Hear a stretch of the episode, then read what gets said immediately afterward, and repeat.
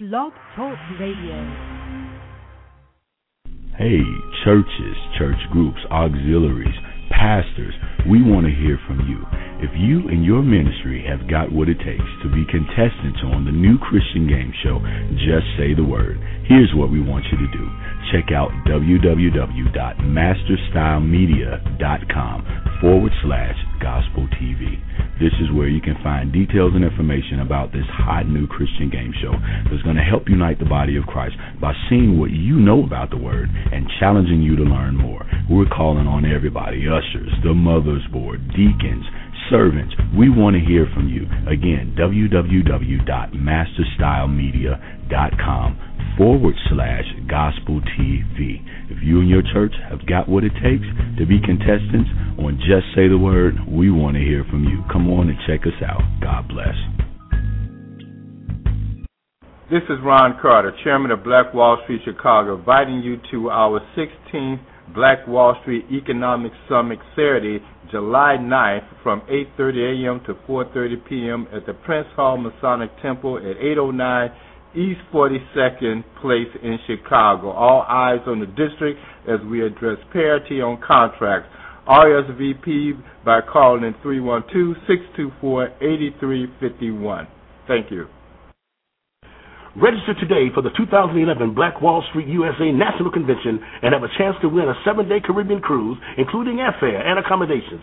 Trip arranged by a travelmoment.com. Representatives from 27 Black Wall Street districts from around the nation will convene on Gary, Indiana from October 21st to the 23rd at the Genesis Convention Center.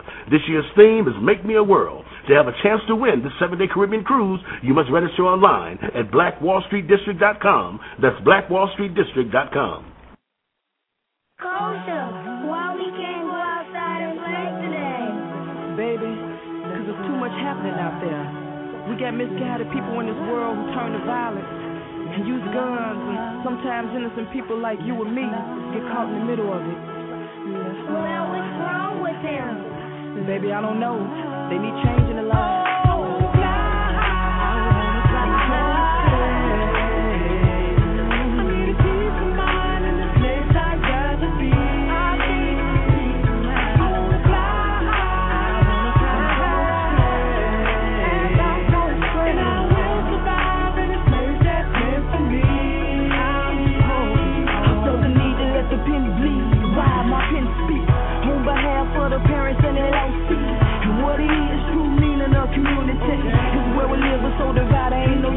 See, I'm tired of reading these TV screens and headlines don't seem to show that they dream their child wanna play right. But they can't cause the block filled with gunfire. Ain't no name on them bullets when they take flight. And so we're praying ask God for a safe night. Right? Peace is getting buck wild out here. Should no parent ever have to lose their child out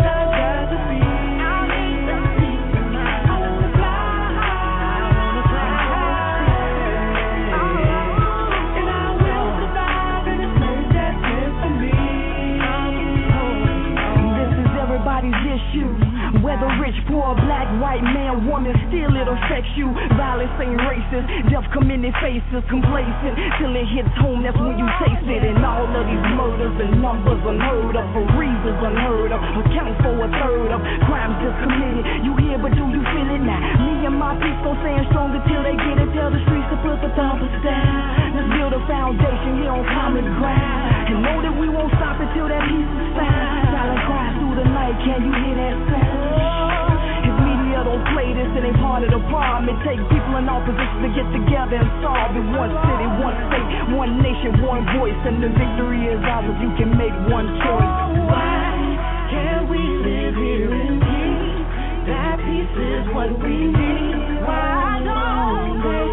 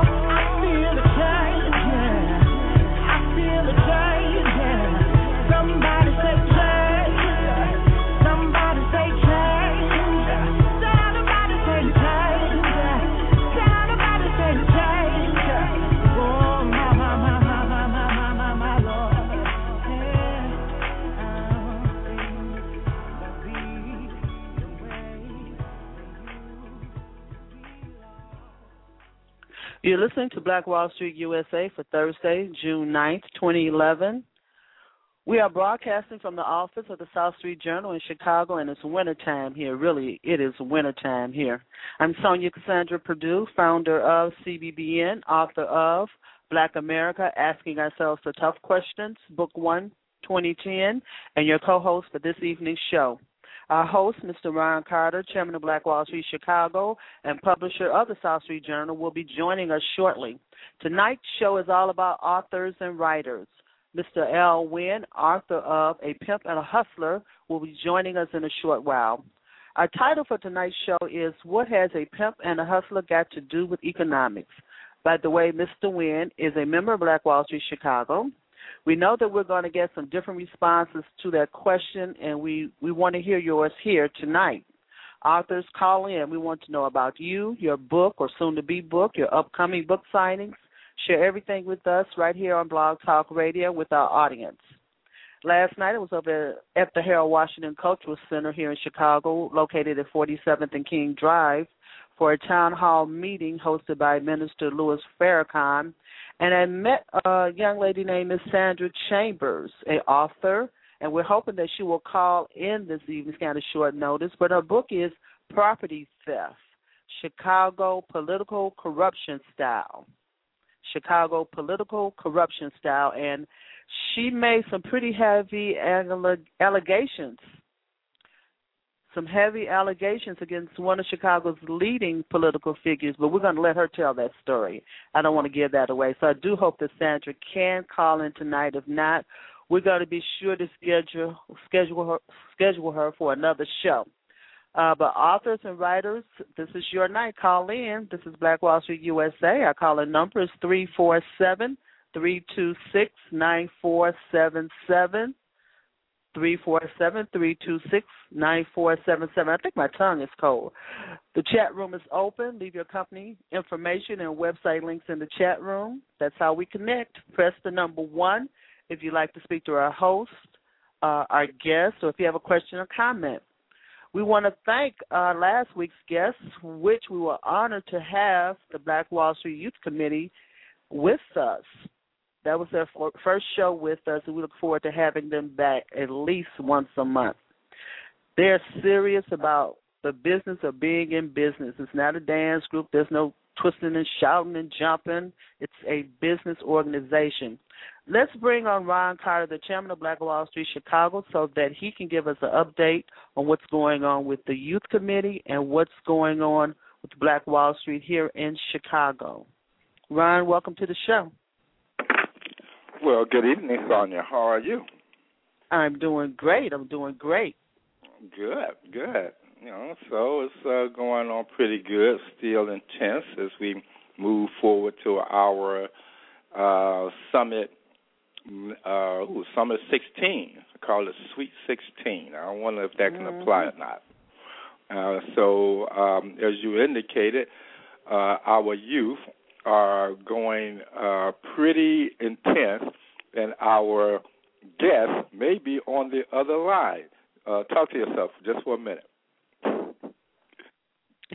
you want me to talk to myself and just for a minute? You're He's right, yeah, because our people. guest has called in and indicated that he had some difficulties um, uh, with the line. Uh, hopefully that he is okay. Um, but our youth has uh, are moving pretty diligent. Uh, matter of fact, you know what? Our youth, you know, I'm an old school guy.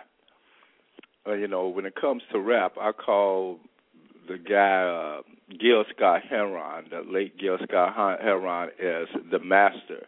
Uh, but it just so happens our youth they have an open mic every Monday night at Vons on 67 in Ashland. And it was my first time there in about two or three months. And I went there, and they got this, uh, and uh, the youth that's involved in Black Wall Street, they are into music, they are into their rap, but they we came together with the agenda that we want to move on getting them into business. And they came up with a name uh, for Black Wall Street Chicago, Youth Empowerment through Entrepreneurship, YETI. That's what they're calling themselves. So we have our our meeting this Monday right before they hit the open mic. And since that time, they have met twice. They have met twice. Uh, they met Tuesday. They met uh, yesterday, and so they're moving very diligently and serious about youth as entrepreneurs. Um, and uh, one good thing about it, like I said, they had me rocking uh, Monday evening. I mean, they got this cut called uh, uh, Hollywood to Inglewood, Inglewood to Hollywood, and everybody was swaying in the mm-hmm. audience, Inglewood to Hollywood. And so, I mean, it just sounds so great to me. I just got into the groove. And one of our youth, um, Sean Kelvin, he was at our board meeting today, and I just so happened to ask him, "What does that mean?" And so he broke it down to me is moving um, ahead and being in the music industry. But again, what's so unique about these youth that they are good musicians, no, no, well, good rappers. They're into their music.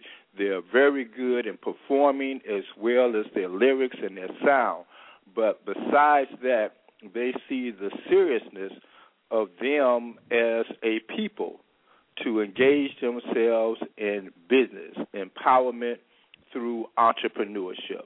And so I'm very proud of them. I feel good about them. I have no doubt that they're going to take our agenda forward, uh, even to the point when we first started in May 19th, 2007. Youth was on the agenda. And since that time to now, I feel very uh, delighted and enthused that this group of youth is actually going to pull that agenda forward. That's wonderful. Uh, if that is uh, original music that they're playing over there, uh, we can get a copy and we can certainly uh, highlight it here and on WJPC FM Chicago. I'd love to do that. So we could talk to Sean about that. I knew Black Wall Street Youth board member. Um, you listen to Black Wall Street USA with host Ron Carter, chairman of Black Wall Street Chicago. Ron, let's do this. We have a caller on the line, and I believe he was on the line last week when we were having some technical difficulties, and he's from Georgia. Let's bring okay. him on the line, and you and him can engage because he is involved in youth. I believe this is who it is, and I'll see if I can get Mr. Wynn straight and get him to call on in. Area sure. code seven two four. Welcome to Black Wall Street USA. Are you there? Yes, I am. How are you? Well, I'm doing great. fine. Who's Good, on the good. line? This is Coach Tyrone Dixon calling from the Homeboys Foundation. uh, Ah, absolutely. in actually, actually, I'm in uh, Pittsburgh, Pennsylvania, and I am go- hosting a football camp down in Atlanta, Georgia, on this coming week coming up. So I'm glad that you guys are talking about youth because we Oh, are yeah. very, very excited about our youth. Right. Now, what, what, give me your name again. My name is Coach Tyrone Dixon. Coach Tyrone Dixon. You know, Coach, um, you know, I'm a newspaper publisher as well. And Okay. I'm getting ready to um, when our paper come out of South Street Journal, I got a special um edition that I'm writing a story regarding a coach here in Chicago from uh Hale Franciscan. He's a basketball coach though. Okay, okay. And so- well, hey, do a we- spin, do a spin on football. Well, yeah, we can definitely do that because see, our youth here in Chicago, they are taking the position that they have to set an example for the nation.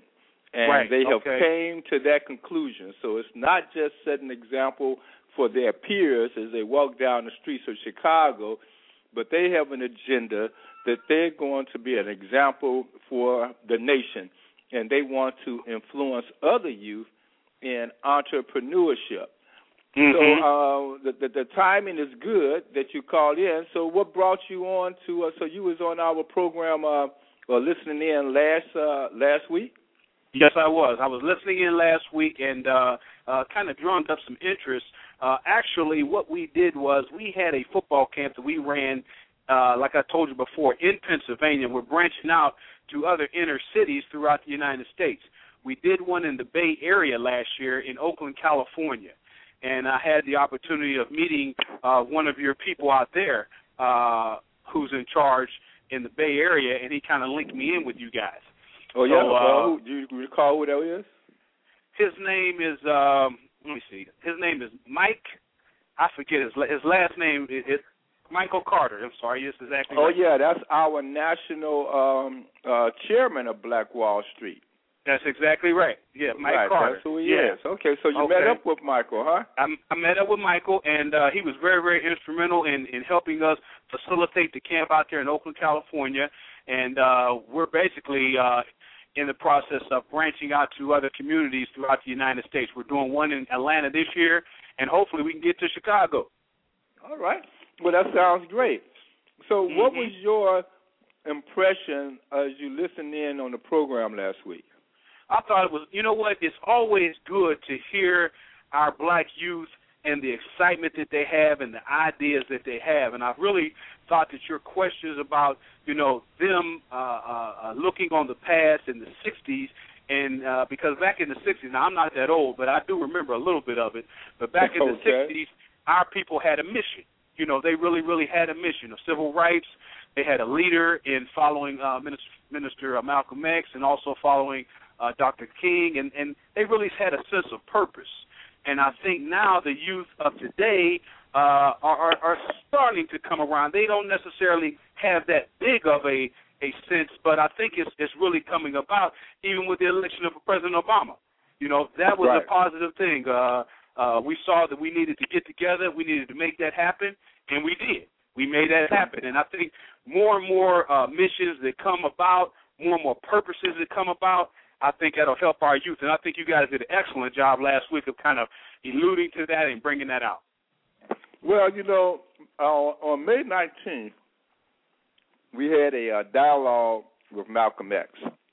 Okay. And our format for this dialogue with Malcolm X was to play some of his speeches, and we Mhm. play e- e- e- um, inserts of his speech, and then we had dialogue about it, and then we went to another speech, and then we had dialogue again. So through the whole night, we were, you know, so it wasn't about people giving their own interpretation of what Mhm. Malcolm X said or what Malcolm X thought or what he was about. It was in his own words Right, that he was we saying. had this dialogue. Now, Mhm. with that in mind, this is was ages from 15 years old to 77 years old. Um, that was the age range, and it was equal throughout the age range of about 25 people. They Okay. had this dialogue. What's interesting that came out of it, and maybe you can kind of elaborate, uh, is that what they indicated is that they needed another voice, such as a Malcolm X. Mhm. As you working with youth, do you get that same sense of need from them, or do you get something else as far as a need? No, I get. I definitely get that need. I'm. I am a, uh, a football coach of, of, of over, over 20 years of coaching experience. I've coached on just about every level in the United States, from high school, Division One, NFL. I've been I've been all over the place. And what we see is guys that are coming out of high school, guys that are coming out of college, are looking for looking for actually a role model. They're looking for leadership. They're looking for guidance. They really, really are. Okay, you've got guys who have come from single family homes. Uh, they've been living with their moms most of their lives. They've been maybe great, raised by their grandparents or grandmother in, in in a lot of instances. And what they are looking for is a male model to kind of lead them and guide them in the right direction. And uh, you know, it's it's very very sad in the NFL that we don't have that many head football coaches as black Americans. Okay, we don't have that many. We have a few. Okay, in NBA there's a whole lot more.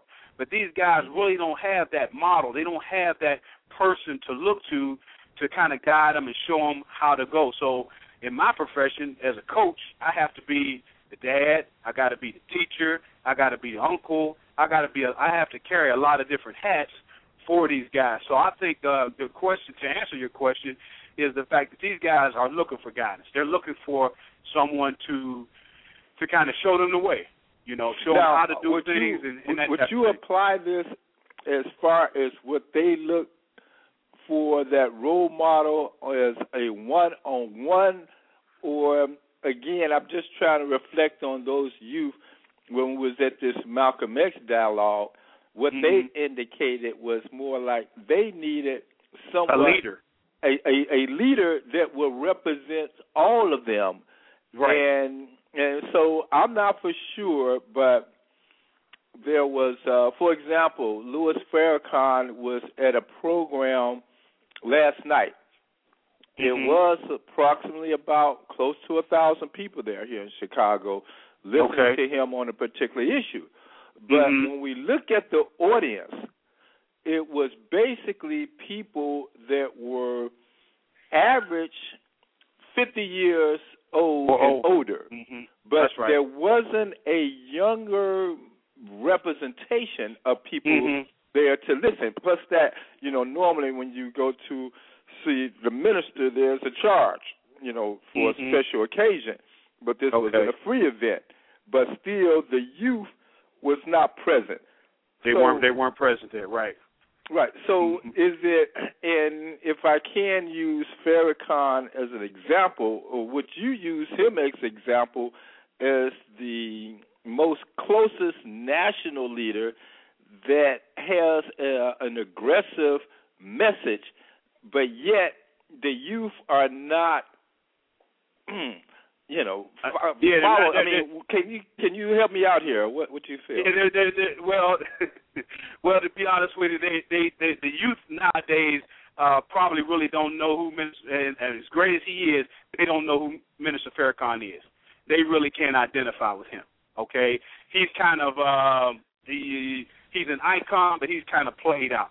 All right, that's just like if you ask a youth who is I've asked I've asked a couple of my players who's who's uh who's Hank Aaron. I don't know, Coach. Who who, who is that? Hank Aaron. What do you mean you don't know who Hank Aaron is?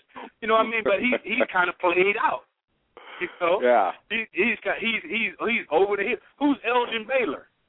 I don't know, Coach. Who Elgin Baylor? Yeah, he was a great basketball player. I mean, one of the greatest. Who's Oscar Robinson? I don't know. I don't know who that is. But if you say a contemporary, Michael Jordan or or, or LeBron James, oh, oh yeah, Coach, yeah, we know who that is. Yeah, he's more contemporary. And Farrakhan, I think, as great as he was, he's kind of a he's kind of played out. Now, I think maybe the closest thing that maybe we can get to that maybe a TD Jakes.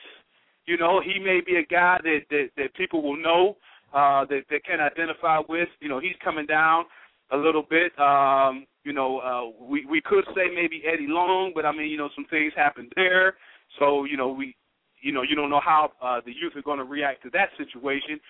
But I think uh, you, you're exactly right. I think there needs to be a a not per se young, but a middle aged person that the youth can connect to, that they can connect to and, and, and identify with. And in my mind, right now, the closest guy I can think of is probably T.D. Jakes. Mm. You know, So, or I mean, the- if you want to go to another level, President Obama. I mean, now that's that's a guarantee. You know, we can all all identify with with President Obama. Right. Most Uh. But do you think that the youth understand how President um, uh, Barack Obama has to play politics, and do they understand the nature of politics in the dealing with Barack Obama? Mm, no, I don't think they know all the dynamics because you know Barack Obama is the president of the United States, which means he has to represent everybody, you know, uh, all the way across the board. And I don't really think they, the youth, understand all all of the, the ramifications, all of the political things that go along with it. Um, you know, I I think that they understand the mission, and I I think they understand the purpose that we were going to, you know, the purpose was we were going to have the first Black American African American president. You know, we were going to get him Uh-huh. elected. That was that was the purpose. They understood that. They understood that purpose. and they Okay. made that happen. And they made that happen uh, because it was a simple thing. They could under, it was something that they could relate to. It was something that they can understand. Okay, but now if you want to go back into the history of things and you know talk to them about like like you were saying before Farrakhan and those type, I don't think that they can identify with that. You know, Right. it, it needs Now- to be it needs to be more of a contemporary voice. Now, I was, um, you know, we we had the uh, Gil Scott Heron uh, pass uh, last week. Uh, so, Okay. And Okay. uh, and so I asked some of the young rappers um, about Gil Scott. You know, naturally Did they- did- some of the older know who he rappers. No, I mean some of the older rappers like uh, uh, P Diddy, uh, uh, uh, Wes, and and some of those is really into making a living in the industry. They Uh-huh. know who uh, Gil Scott Heron is, but some of the guys here on the street, I asked them about uh, Gil Scott. You know, they say, "Huh? Who?" You Right. know, I say, "Oh my God!" That's right. you know, you know, and so, but um, yeah, there is a we see a gap, and uh, now, but we, have our guest coming on in a little while. Okay. And- but in, in in doing that, let me ask you because um, uh, Black Wall Street is a uh, in our radio uh, host and, and producer, Chicago's Black Business Network, is about business. Um, does is business in the conversation among the youth that you work with? hmm i- Is, is it among their conversation? Is it something Oh, that they uh, are talking about or going into business, or is there a certain direction that uh, you see that they tend to uh, strive toward as far as their future is concerned? Well, basically, what we're what we're trying to do in my profession is, and I deal with a lot of athletes, is we're trying to basically educate them as to uh, some long-term goals, some long-term entrepreneurships, some long-term business type things. Because what we're seeing is a lot of guys, you know, the, the average NFL career only lasts about three years. So these guys are coming in, they're making this quick money, and they're spending it, spending it, spending it, and then when that career is over within three years, boom, they have nothing. They have Mhm. nothing. They have they have no they have no uh probably some of them a lot of them do not have a degree. Okay. Uh they don't have they have not invested their money into business type things. They've got a couple cars, they may have a couple houses, but all that money that they had is is basically gone. So we're in the process of trying to educate them, put your money away, let your money work for them work for you, uh, open up some businesses, buy some real estate, and those type of things. That's what we're basically trying to do. But coming out, they they really don't um, they really don't aspire to do that. You know, it's it's more of a uh, it's more of a quick uh, quick quick fix type of deal. You know, I'm gonna buy my mama a house. I'm gonna give me a couple of nice cars. Me and my boys is gonna hang out. We're gonna have a good time, and then that's Mhm. it. We're gonna live for the moment. We're gonna live for the Right. moment. You know. Okay. And well, look, we're going to get ready to bring on um, uh, Mr. Al Wynn, and I want you to hold on, listen in, and then during the course of the uh, conversation with uh, Mr. Uh, Al Wynn, definitely we want you to uh, uh, jump right back in the conversation. So Okay. uh, hold on with us. And uh, Sonja, You're listening to Black Wall Street USA. I'm Sonja Perdue. Uh, our host is Ron Carter, chairman of Black Wall Street Chicago. Let's bring on our guest for the evening and author, the author of A Pimp and a Hustler, Mr. Al Wynn. Mr. Wynn, welcome to the show. Thank you. how you doing, Mr. Al Wynn? I'm all right, Mr. Carter. How you doing? Oh, I'm doing great. Um, we have uh, known of your presence now, I think, about going on three years now. Three years, yes. Right. And so when we first met, uh, you came to South Street Journal, and I believe you introduced your book before you introduced your business venture. And I don't think I knew what your business venture was until maybe a little after that you were in you're in the construction field and not even just in the construction field that you uh, expired in other businesses as well. Yes. So now the title of your book, I have to always go to this here uh, introduction. I definitely want to get some background on you based on as we talk about your book. But we had a uh, Black Wall Street Summit, and I was to being the chairman. I was coming up to make my remarks, and as soon as I walked in the room, it was a room full of people uh, in a social gathering, and as I was getting ready to walk to the middle of the floor to make my remarks, one of your assistants threw a book in my face.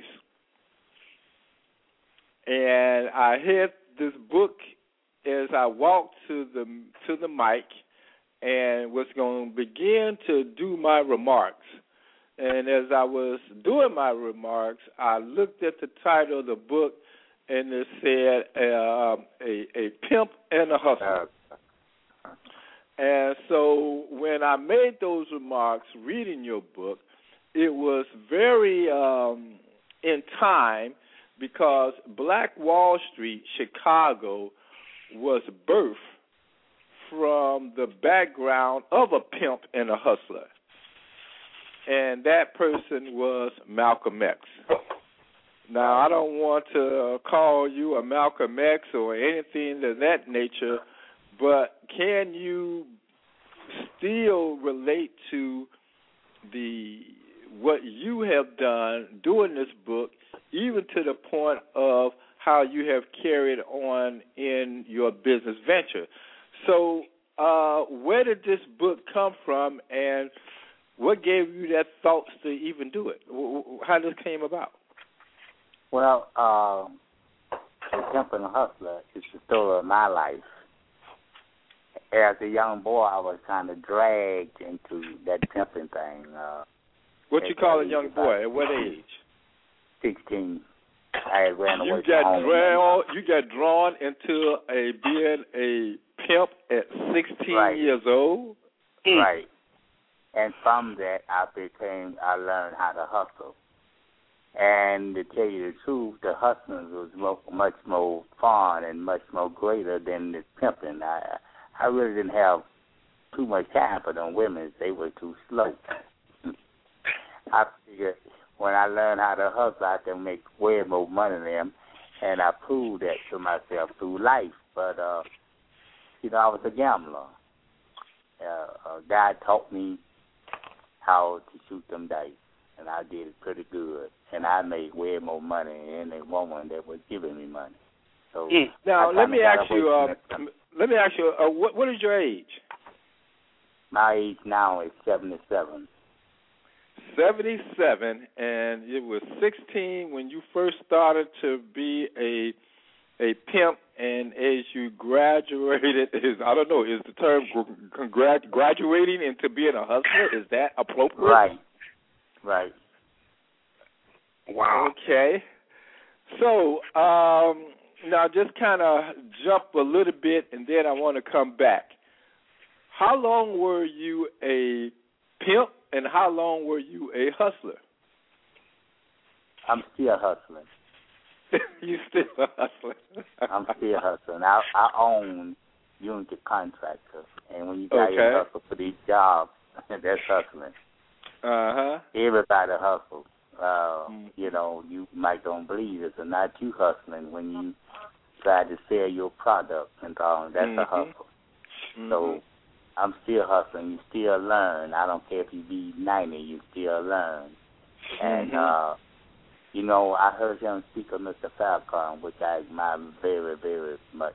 I buy all his tapes and read the books that he writes. But uh, he said that a man can't learn how to live until he's 75 years old.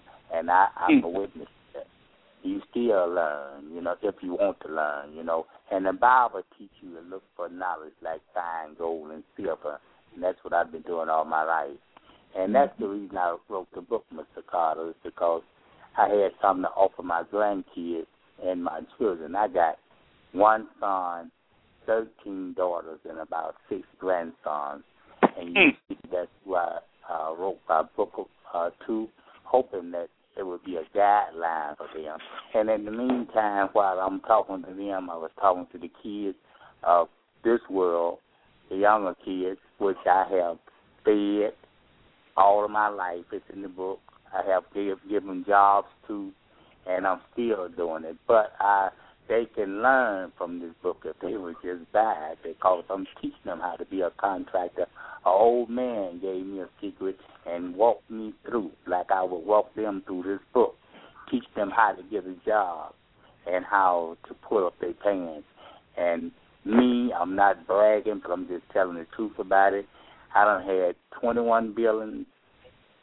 I had, I was the first, I think I was, or it might be someone else, I don't know, but I think I was the first uh, black person in life to have a lounge downtown on State Street right across the field, a rope, rope up called the Pay Lady Lounge.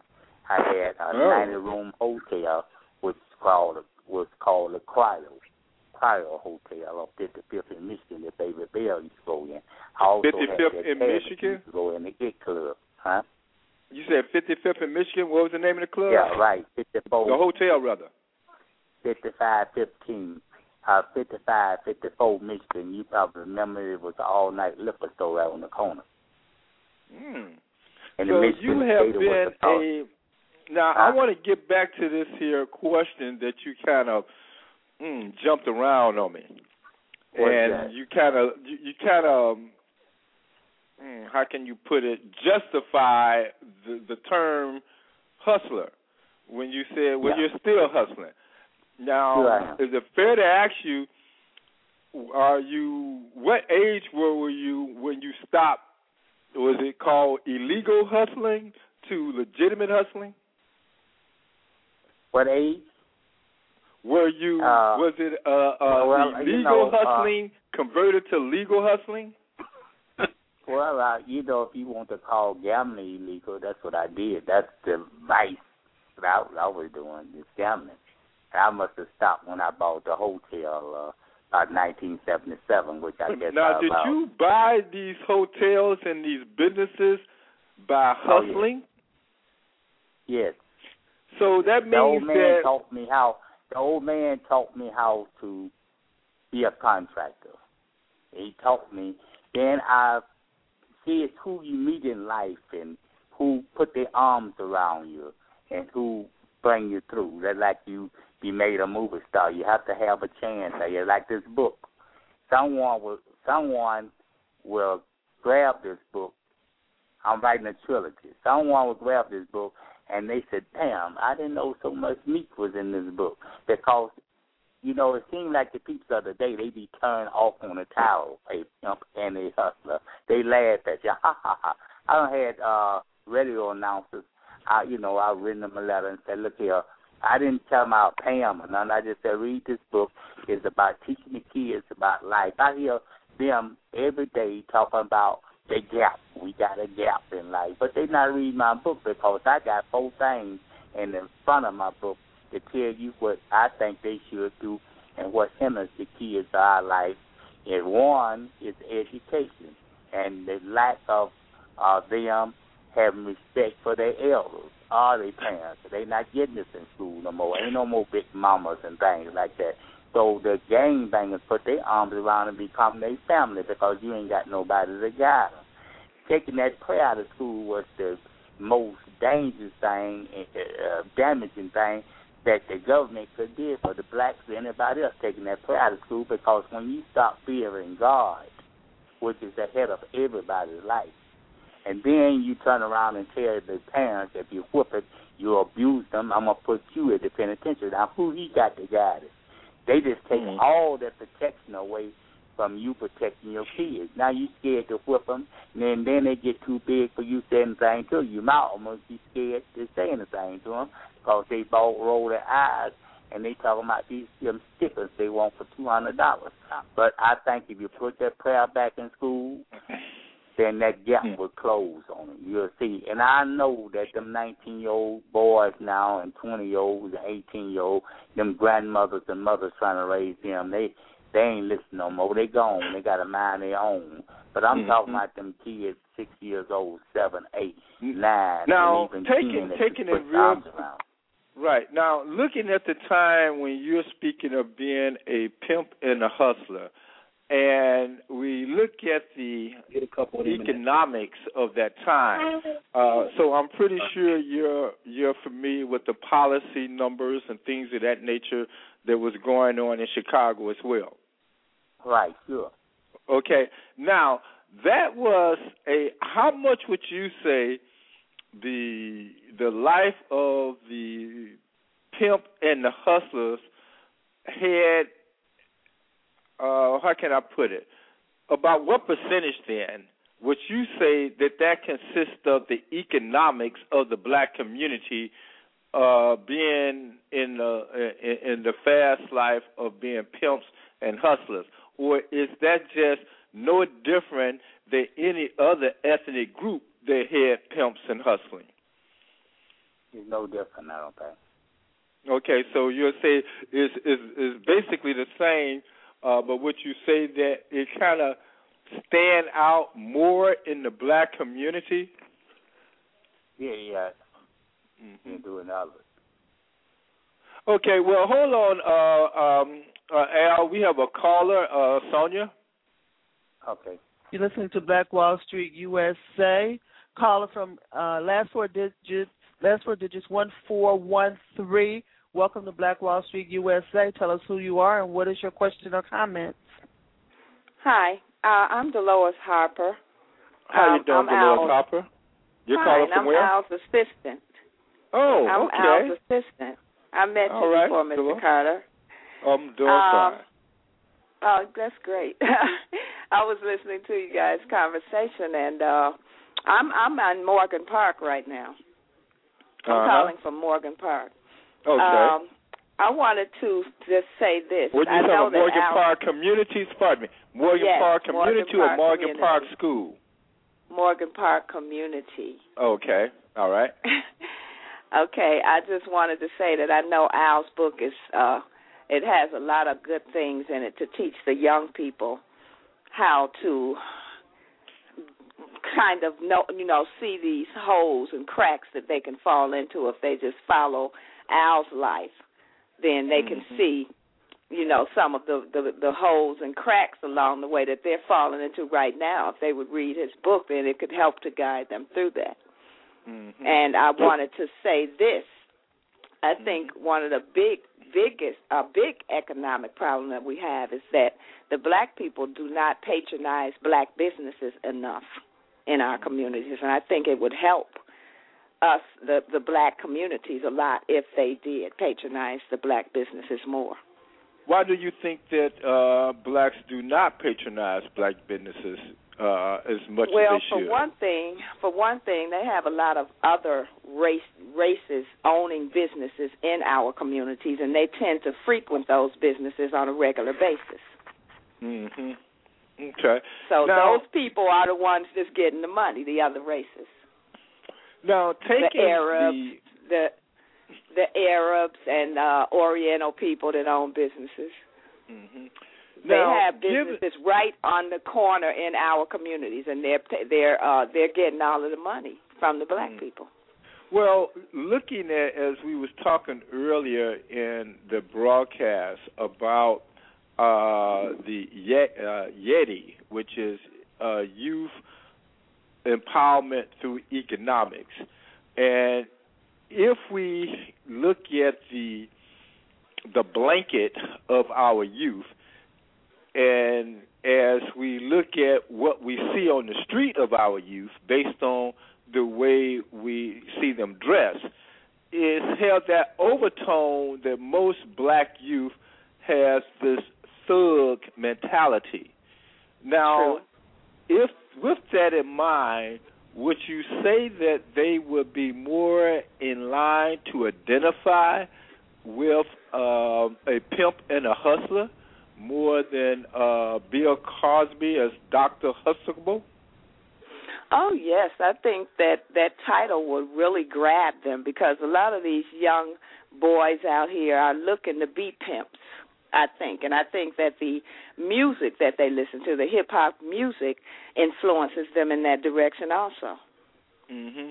By so, the way that they uh, address the the the uh, the women, you know, they well, they do have you the think mentality. that the women are also are more in line with uh, accepting the the thug? And what I'm trying to get to is how we relate the the thug identification with a pimp and a hustler as a way of economic stability, or is that going too far?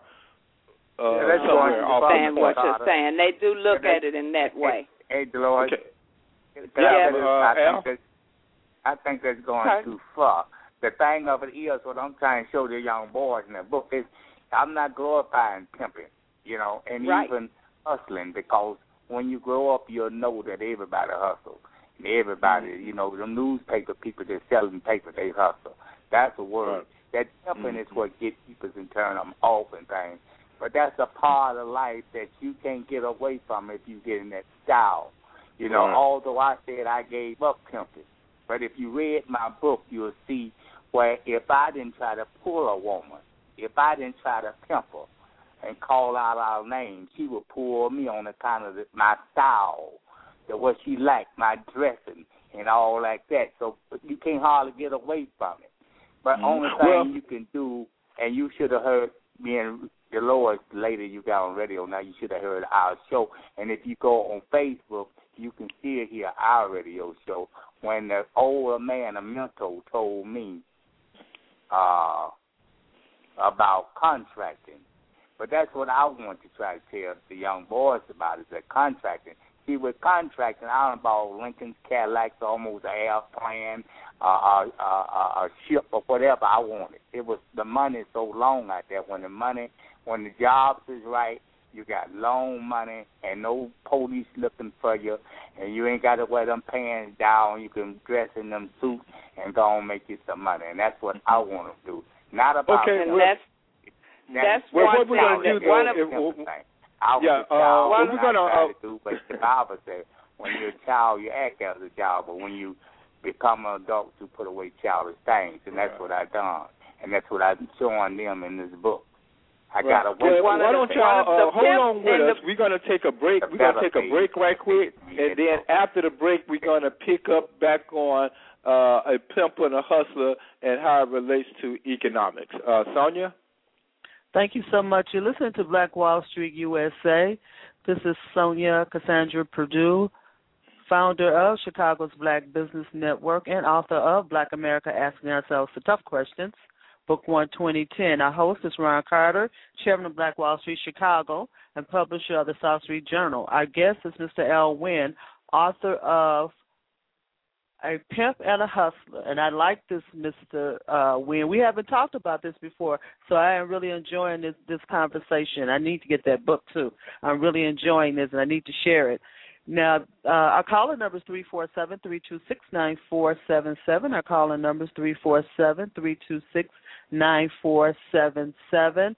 And uh, our first speaker is on the line, and uh, who's forming the football camps uh, around the country. We're going to bring him back a little later on too. The chat room is open. You can leave your company information and website links in the chat room. We want you to know that Black Wall Street has a national focus.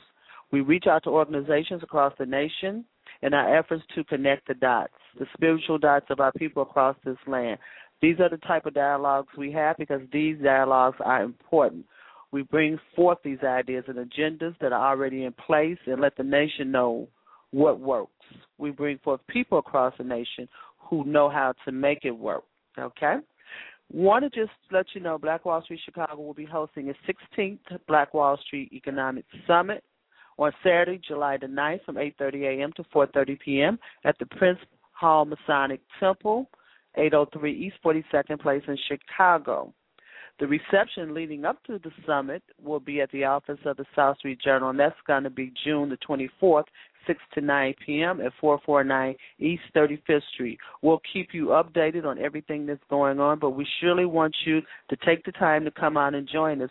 If you want to RSVP, you have some additional questions, you want to set up a booth, call us at 312 624 8351 312 624 8351. This is what we do every Thursday evening. Black Wall Street USA. It's right here every Thursday on CBBN on Blog Talk Radio.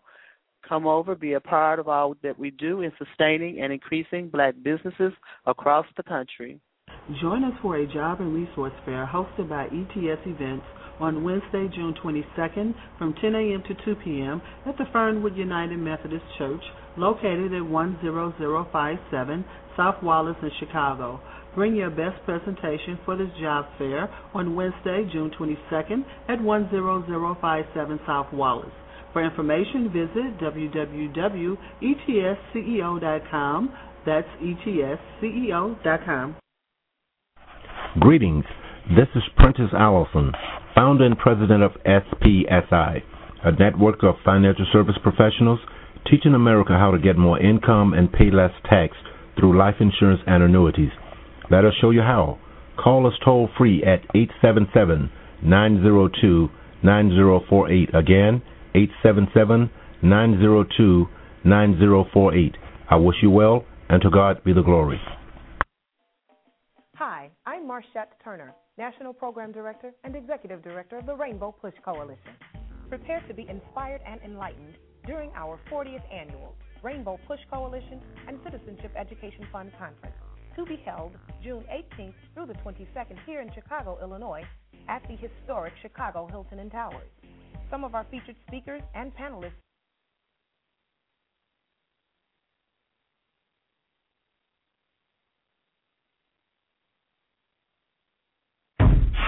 Afrofusion knocking,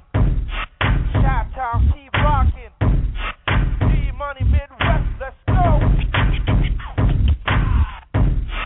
I they go to Chicago every third Saturday. With my DJ, they turn me on to good, good music. So this one day I day town, I try to keep my head down low. But the harder I try, so the more obvious it seems. They like to shine now, eh? God, he done do um. They no am, eh? He done slam, eh? Eh? Eh? Mo ti gbé mi dé, mo ti gbé mi dé, mo ti gbé mi dé. Mo ti gbé mi dé, mo ti gbé mi dé, mo ti gbé mi dé. I run from the Midwest, I come go East Coast. Where the people then yak but like all us already know. See money. So this one day I go town to try to keep my head down low. But the harder I try, what the more obvious system. They like to shine now. Hey, the people don't see 'em. They no be quench 'em. Hey, my God, he done do 'em. Hey, hey, hey, mo ti gbé mi dé. Mo ti gbé mi dé. Mo ti gbé mi dé. Mo ti gbé mi dé. Mo ti gbé mi dé. Mo ti gbé mi dé. I dey throw away salute so you go buy my grace Na so we dey do I'm the man and the beat and the sweet and mellow. Green, white, green. I dey rap from well. Na Midwest I dey, but sometimes I dey rock in my black and yellow. I dey throw away salute so you go buy my grace too. Na so we dey do I'm the man and the beat and the sweet and mellow. Green, white, green. I dey rock am well. Na Midwest I dey, but sometimes I dey rock in my black and yellow. black and yellow, black and yellow, black and yellow, black and yellow.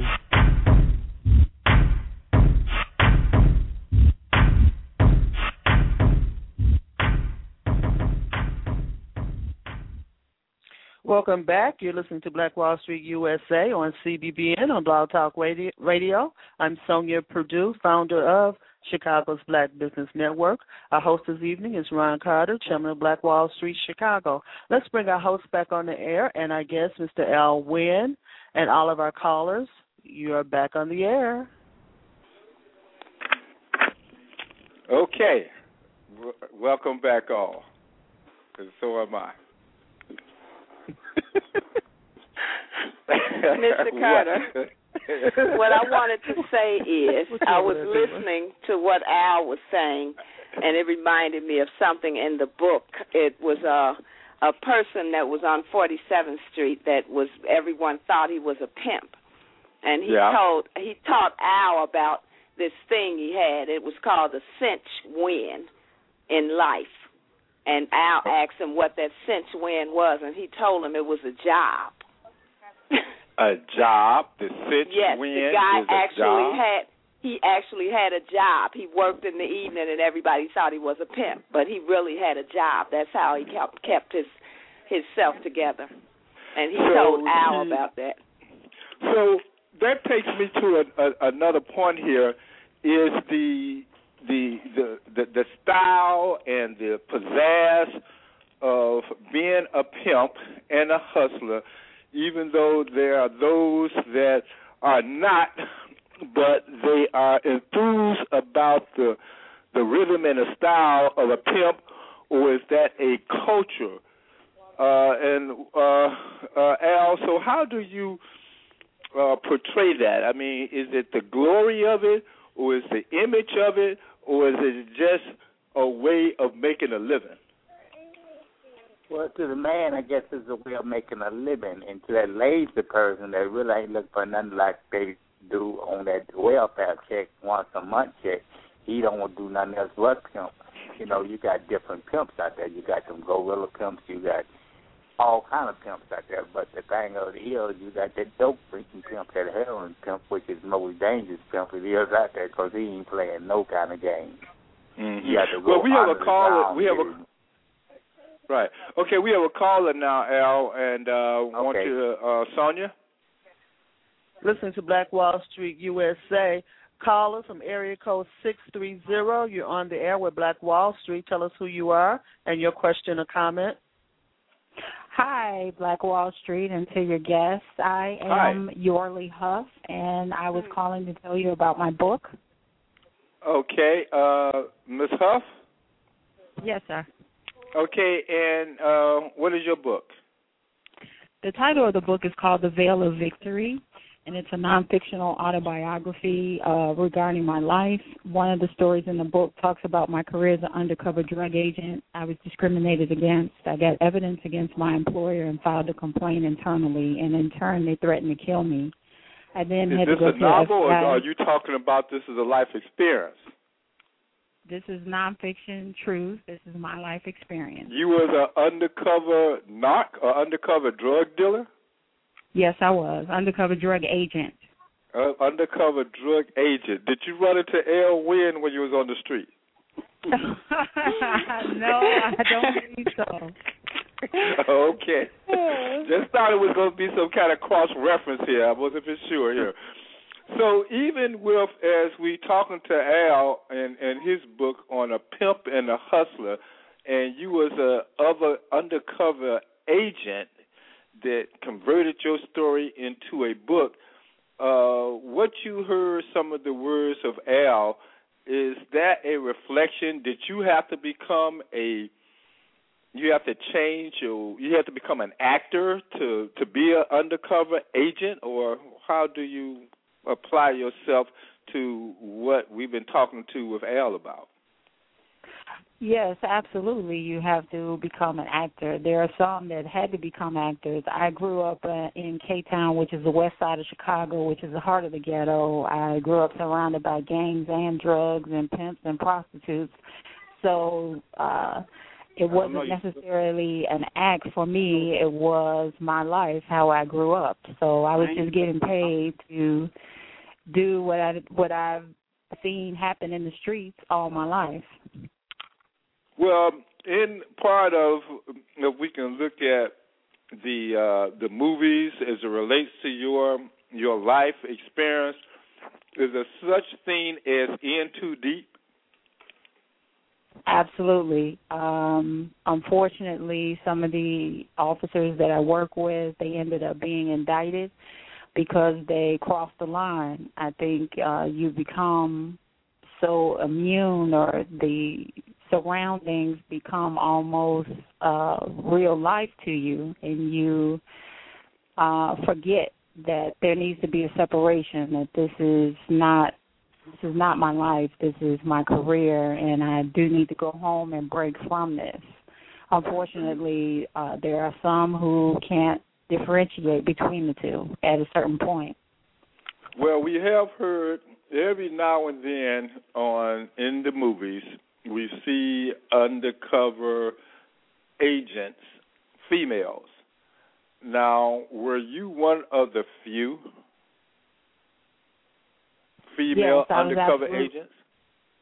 Yes, were you I one was. of the The few, only- or were you one of that can be counted on your hand?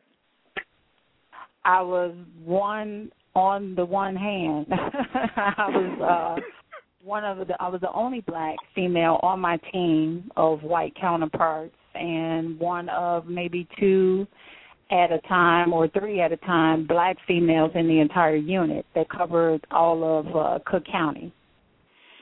Mm. So, does that mean that you actually? How do you all do that? I mean, you all you was you was a drug dealer. Absolutely. I operated and uh played the game as such to get the job done. If it was posing for a low level uh street operation, posing as a drug addict, then I transformed into that hat. If it was dealing with higher major heavy traffickers, then I was buying or selling. Okay, let me ask you what is what is your age now, Miss Huff? I'm 42. You must have been a young um, drug dealer. I, for lack of words, young drug. I mean, undercover. Just saying it's short drug dealer, but I know you was undercover drug dealer. Uh, let me ask this here of you: How much, based on being in that that life and looking at the community as a whole, how much of that plays in the economics of the community and how much of that does did your agency realize it was more of economics more than just want to be a lifestyle? Or was there any policy or understanding of lifestyle versus economics and being an undercover agent Well, I want you to understand that most of the undercover drug agents that were in the agency that I was with did not reflect the communities that they served. There were, uh, as I stated, I was the only black female on my team and maybe one of two or three black females in the entire unit of about approximately 60 to 70 agents. And for blacks overall, they only made up a handful, no more than five, and that was part of the discrimination that uh, led me to victory in my case after an 11 year legal battle. They did not, they were, my team exclusively was to serve the south suburban suburbs where they have low, uh, high unemployment, high drug activity, high gang activity. And so, not coming from those communities, not understanding the dynamics of those communities and how the communities always are underserved and underserviced, there was not never a thought or a question or a discussion about what this drug game was about. Was it economics or was it a lifestyle? It was the war on drugs, and that was it. And so, unfortunately, as blacks in our communities being underserved and underfunded all of the time, then if you're not from that community, you cannot understand what that means because you you never had to live that lifestyle. You never had to be exposed to the things that blacks have to be exposed with. Not only the economics, but the pressures and the stress of just being black. Um, what made you write the book? Uh, the motivation to write the book was a victory of an 11 year legal battle after my life had been threatened. Uh, they had confessed, my uh, the defendants confessed to everything, and they were found not guilty after a 22 day trial. They set my house on fire. And I wanted to let the world know that just because. They, when you say they set your house on fire, who was they? Uh, my fellow police officers as a form of intimidation during the trial. Mm. Mm. Well, Al, let me ask you: uh, Have you Yeah. witnessed similar circumstances, being a pimp and a hustler? Oh yeah. hmm Yeah, a Makata. Can I Yeah. just read you this little thing from the back of my book? Sure. Okay, this book, A Pimp and a Hustler, is a direct picture of the life I have lived thus far. It shows all my good, bad, and hard times. It began in West Point, Georgia, where I joined, joined it to Chicago, where at the age of eight, I began to see a whole new view of the world. This book, I included my experience of having sex at an early age of 12. I witnessed drug users, pimps, hustlers, and con artists. And through it all, I learned life for what it is. What is life? Life is a school of good and bad breaks where lessons hard learned reach the human soul and leaves an imprint. And that imprint is experience. And that's what I'm trying to share with these young boys.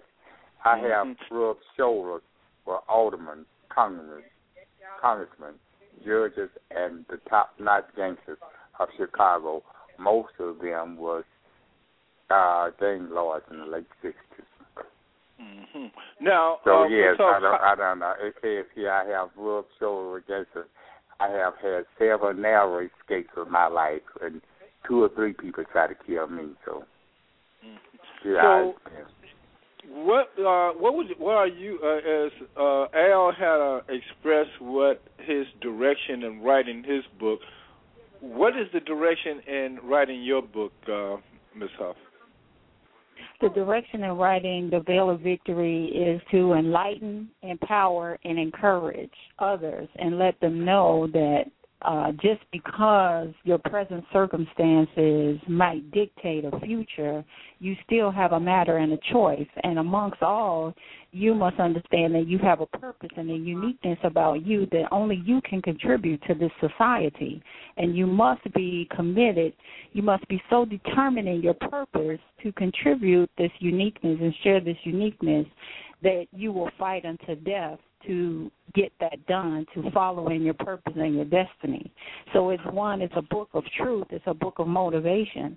The book also talks about overcoming molestation and uh, child abuse and spousal abuse. The most exciting part of the book is the undercover work, but it is total uh, unveiling of my life to let others know that if I, an individual from the ghetto, can rise above all the circumstances in the ghetto, you too can have that same opportunity and choice, and you must be willing to fight for it until death. Now, now, what is your? Uh, give me your full name and the and the name of the book again.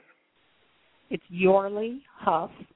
The title of the book is The T H E The Veil of Victory. And my website is www.theveilofvictory.com.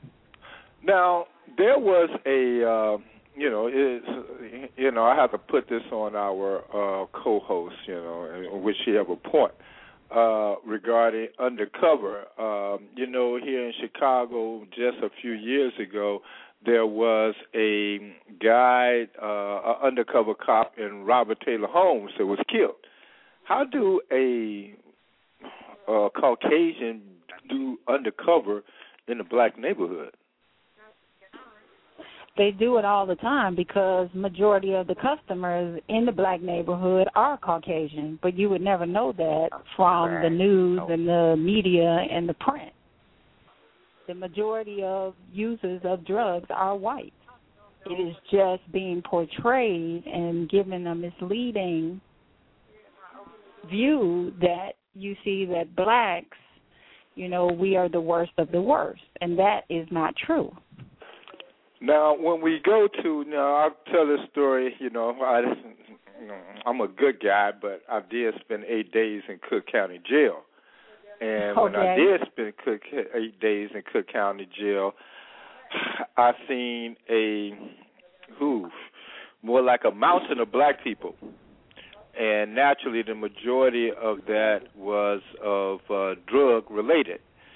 Now, based on what you're saying, that it is majority white, you know, and it's about maybe a little more blacks in Chicago than there are white, but in Cook County Jail reflects um, that the crime is done by uh, blacks.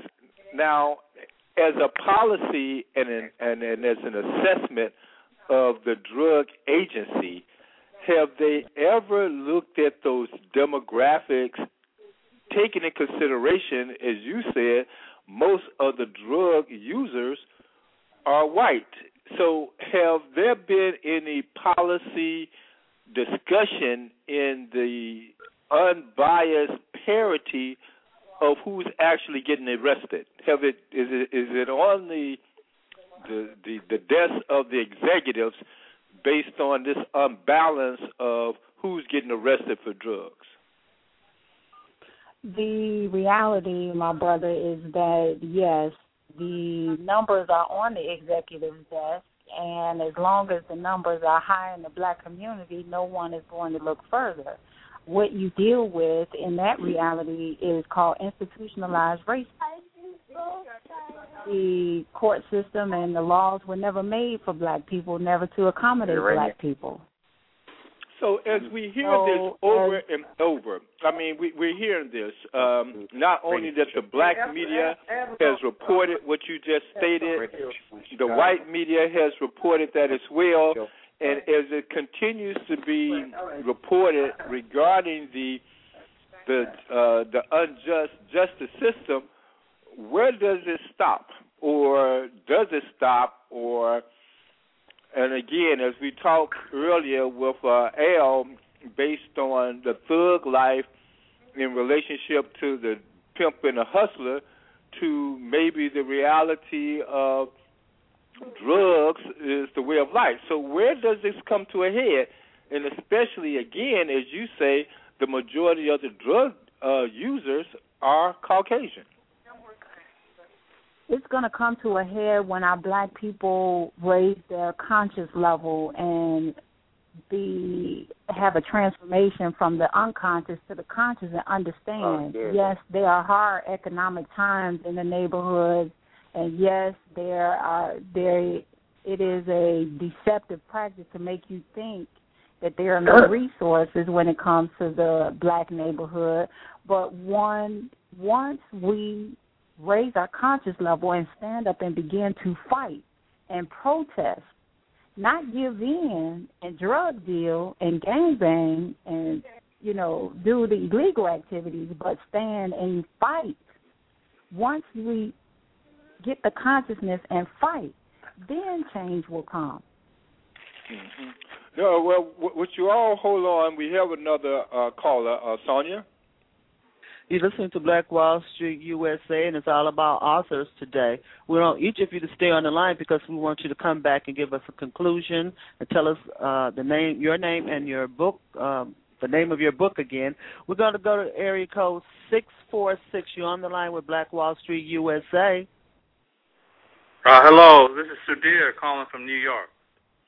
How you doing, Sudhir? Um, I guess I better give a little introduction of Sudhir.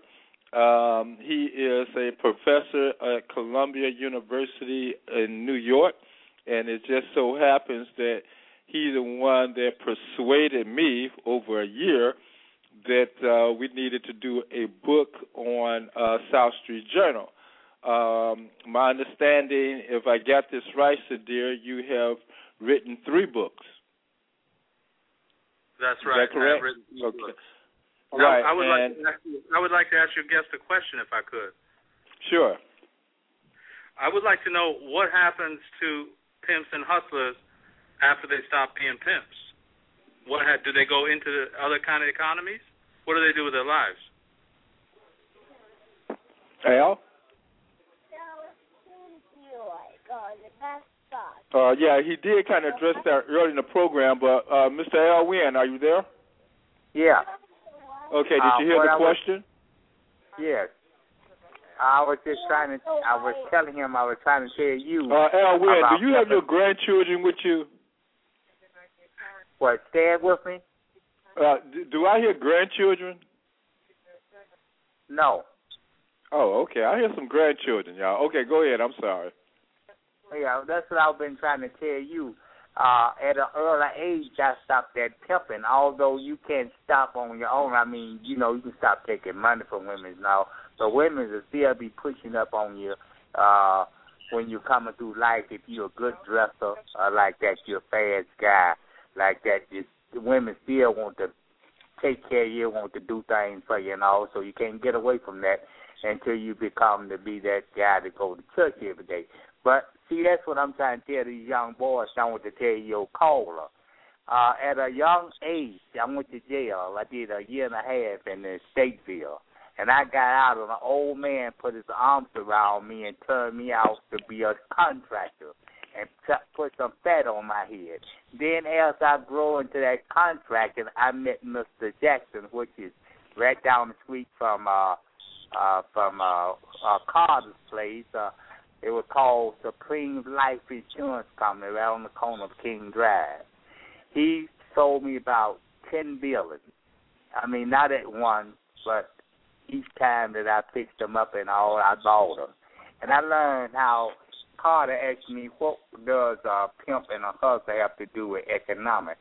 And it have everything to do with it because uh, both, if you want to admit, is individuals about making money. And I learned through life in that contracting, not pimping, in the contracting, how to make money and how to save money, how to lose money, and how to invest money. And that's what I'm trying to teach the kids. Yeah, you know, it's on those lazy guys, like I said before, guys don't want to do nothing but think they're pimps that be out there all their life trying to do that like they try to collect checks. Me, I need to do something else, and that's what I done, contracting. That's what I chose to do all the rest of my life, and I've been doing it for about 50 years. Well, let me, uh, uh, Sudhir, let me ask you a question and bring you into this conversation to a great extent. Uh, you did write a book yourself, um, Gang Leader for a Day. And I don't know how much of the earlier um, conversations that we had on this program where we talked about Al Wynn as a pimp and a hustler, and we also talked to Miss Huff as she was an undercover um, agent. Um, and you um, went on the task to be a um, gang leader for a day, in which you weren't undercover, mainly because of your nationality. I don't know. Would you have been more undercover if it wasn't for your nationality, or would you? So, can you give us your uh, brief experience in engaging in writing a book, Gang Leader for a Day? And again, what does that have to do with economics, if you can? Well, so I stayed in the project, the Robert Taylor homes with families, and I wrote this book, Gang Leader for a Day. And I think that the projects uh, has everything to do with economics. I think economics has everything to do with everything, because um, frankly, you can't you can't um, you can't you can't really understand the problem, I, in my view, that that's happening in in places in the inner cities today unless you understand economics. So one of the questions that I always have is, what happens to all the people, not just pimps, but anyone who hustles in the underground economy, which is what I was interested in. Um, what is the similarity between what they do and what people in the, in the legitimate business world do? and uh, and how do they how do they over the course of their life what is it like what do they do after they stop hustling what's left for them do they learn anything i have to say that one of the most important lessons i learned is that when people ask me what did i learn about living in the projects i say i learned about how to be an american because i, think that the kinds of lessons that you learn living in a community like that where you have to deal with all sorts of issues and challenges and difficulties um, you know, most people don't look at the inner cities as a place where they can go to and learn something, but that's what I did. Um, so I think it has everything to do with economics because it's all about, in some sense, about survival, as you know, and it's about changing the kind of uh, view that people have in the world um, about some of these neighborhoods. Okay, well, Miss Huff, as you were an undercover agent, uh, have you experienced uh, some of the people that you was undercovering or you was undercover spying on? If I can't think of another word other than spy. Or, uh, however, did you see a transition of some of those criminals per se that wanted or to make that transition from their way of life to legitimize themselves. Uh, did you get a sense of that as you yeah. was an undercover agent, or other, or people just did not want to make that transition? Uh, what was your experience as uh, uh, Sudhir kind of pointed out? Well, my experience, I ran across various types of people, and in the hood, I felt that everyone wanted to do better and I just felt that they didn't know how. And then as time went on, I saw people, uh, some higher level drug dealers try to transition via property or uh, stores or different things uh, into business. But unfortunately, their intent was to uh, funnel money through the businesses to try to make the dirty money clean not necessarily make for a better community, not necessarily make for a transition plan from something illegal to legal, because there was a lot of asset forfeiture going on. Mm-hmm. So you no. have. Mm-hmm. Well, let me ask all of you. I think that I'm just going to go back to an experience of uh, uh, South Street Journal, maybe about uh, 12 years ago, that um, we wrote a story indicating, and we listed the top 10 uh, places where you can buy drugs at. And we listed those in the paper. Uh, I did question myself by asking other people, should we do that? Most people stated, do not do that. Don't list where you can buy drugs, uh, which corner. So we did it anyway, and we listed uh, the ten hottest places where you can go buy drugs. So when the paper hit the street, uh, and as we uh, distribute the paper, uh, there was one point uh, a guy walked up to me with gold all over his uh, neck and indicated why y'all put that in the paper. Uh, we don't sell drugs around here. And it just so happened it was on the All corner right. of 59th and State Street at the time. Um, but and then there's one youth that indicated, tell our story in the paper, but don't tell on us. No. How can can anyone kind of address those scenarios? Well, this is Yorley, the Veil of Victory. Uh, I think, like I stated, that you have a uh, in the hood, you have a desire to want to do better. Unfortunately, this some see the illegal activity as the only way uh, for their means of survival because there is no legitimate work coming to the hood, developing in the hood, being created in the hood. So if this is the only way growing up as children, if this is the only way that is put before them to gain a means of survival for some, because everybody's every everybody's not out there balling. But if this Well, is the uh, only opportunity presented to them, then they want to take the risk to to they want to take the risk to make it. I talk with the youth in the detention center twice a month. And what they talk about, uh, your can you give me a job? Can you give me a job? So they want to work, they want to do the right thing, but this is fast, easy money. It's in their face. It's there 24 7, 365 days, and at least they know they're going to get them a pair of kicks and something to eat on a consistent basis. Well, Sudhir, let me ask you this. Uh, you, uh, as you wrote the book, was it a was it an open door to you that people wanted their story told by you, knowing that you were writing a book? Uh, is it something that they really want their story to be told?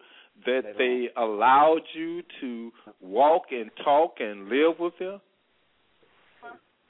I think so. I mean, well, the thing that I the thing that I found out is that people who hustle understand that most people in the legitimate economy are just like them. Meaning, there's really a very small difference between the person who hustles and the person who works downtown. I'm not saying it's the same, but what I'm saying is it's all about who you know. It's all about how well you can survive. Um, some of the smartest people who are doing economics uh, used to live in the projects, and I mean some of the Yeah. smartest people you know. So, so I do think that what they want to do is let the rest of the world know that it's a matter of survival. But just because they're survival, it doesn't mean they're animals. That they got a lot of smarts, and because So- they're trying to change the perception, they do want someone to tell their story that they're thoughtful, that they know how to uh, manage an economy, manage a business, and they can do it as best as anyone else. hmm So again, maybe that goes back to you, Mr. Uh, L, when you indicated to write your story. And you're writing your story not only to express your experiences, but you're using your story as a a guide to others to do better. Or did you see that you're going to make a lot of money off your book? I was using it. I wrote this and I was using it. I wrote it for my grandkids for them to be a guide and don't make the same mistake I made to go to jail and think they're a pimp and all that stuff. But can I ask your guest from New York a question? Yes. Hello? Yeah. What's his name? Who, who you speaking about, Sudhir or Miss Huff? The the the, the gentleman from New York. Yeah, uh, Sudhir. Sudhir. Yes, Could, you have uh, a question. Uh, how old are you? How old am I? Yeah. Forty-four. Are you, well, I'm 77, but you said you lived in a Robert home, and I did too. And I lived at 4848 State right across from the school. And I was living in a project with them rats or whatever you want to call it when I bought the Egg Club on 55th and, and Michigan. So, So- I'm from the projects too. Now, Sudhir, if I can say, he's not African American. Yeah, and I'm not. He's from not Robert from Teller. Mr. Wynn, Pardon? I'm not from. I'm not from the projects, Mr. Wynn. Now you're from the projects. I just happen to stay with families. Yeah, I was at a- right. Well, I didn't. I did. I wasn't born there, but I grew. I mean, I moved there too. I mean, you said you were staying with your family, but I, I grew. I, I, uh, I lived there with my family. So okay. You said Robert Teller Homes, and that's where I live. Well, Oh, uh, if I can give a little background on Sudhir as well, he's uh, Indian nationality that was able to have uh, gang leaders open up to him.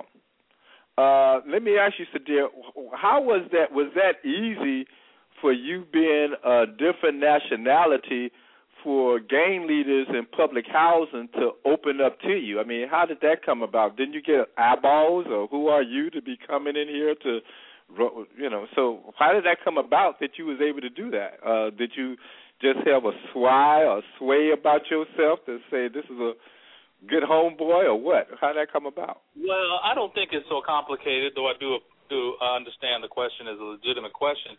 I'm going to go back to what I said earlier, which is that most of the time people look at communities like this like they're um, either that they're criminals, they are have nothing to offer, that everyone there is doing something wrong, and so on and so forth. So if you have any any decency about you and you walk in and and there are a lot of people who do this. There are not just me. There are school teachers or there are social workers or you know uh if you just walk in and say i'm here to listen and i and i just want to know your story and you don't come in defining everybody and looking everybody at everybody as a criminal i think you can go a lot longer way to getting people to open up to you. So i don't think i have anything that i did that's you know secret or magical um i just think that um i hung around long enough to so that people would know that um I'm interested in them as workers. And that's why it's an economic question. I, I actually don't care what you do, to a point, I mean. I mean, if you're hustling, you're hustling. I'm interested in what happens because you're hustling. How is it, what does it mean to hustle? How much do you make? What do you do with your money? What are your challenges? How do you feed your family? What happens when you stop hustling? Do you stop hustling? Questions that most people don't ask them because most of the time they just want to lock them up. Mm-hmm. Now, Miss Huff, as you being an other, uh, undercover agent, uh, did you get into those type of conversations for a lack of words for the people that you were actually spying on? Give me another word other than spy. I can't think of another word. What's another word than spy? You know, you got another word that you was doing other than spying? I was uh enforcing drug laws. Yeah, enforcing the law. okay. Enforcing drug laws. That's what I was doing. okay. Did you get into conversations such as Sudhir just expressed as you developed that relationship with your counterparts? No, there was no. It was about the business it, let's be clear, you um, there are drug laws, and they, as law enforcement, especially as drug enforcement agents, it is uh, it was the business to enforce those laws.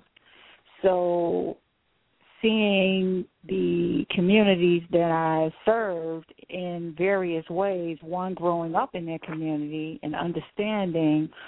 Uh, you know the street the street law then growing up to enforce the drug law then being kicked out and having to sue uh now I take both of those perspectives into those same communities to talk to those uh, the kids that are there now and let them know the street smart that you have could make you the CEO of a company why waste the opportunity and the intelligence and the uniqueness of your purpose on the illegal game?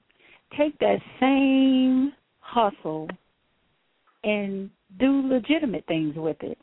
And you will realize that you're working harder and having to suffer the growing pains of that hard labor because it's illegal and turn it illegal and you will advance yourself so much faster because you just you have that much advantage over someone in corporate who has not the experience.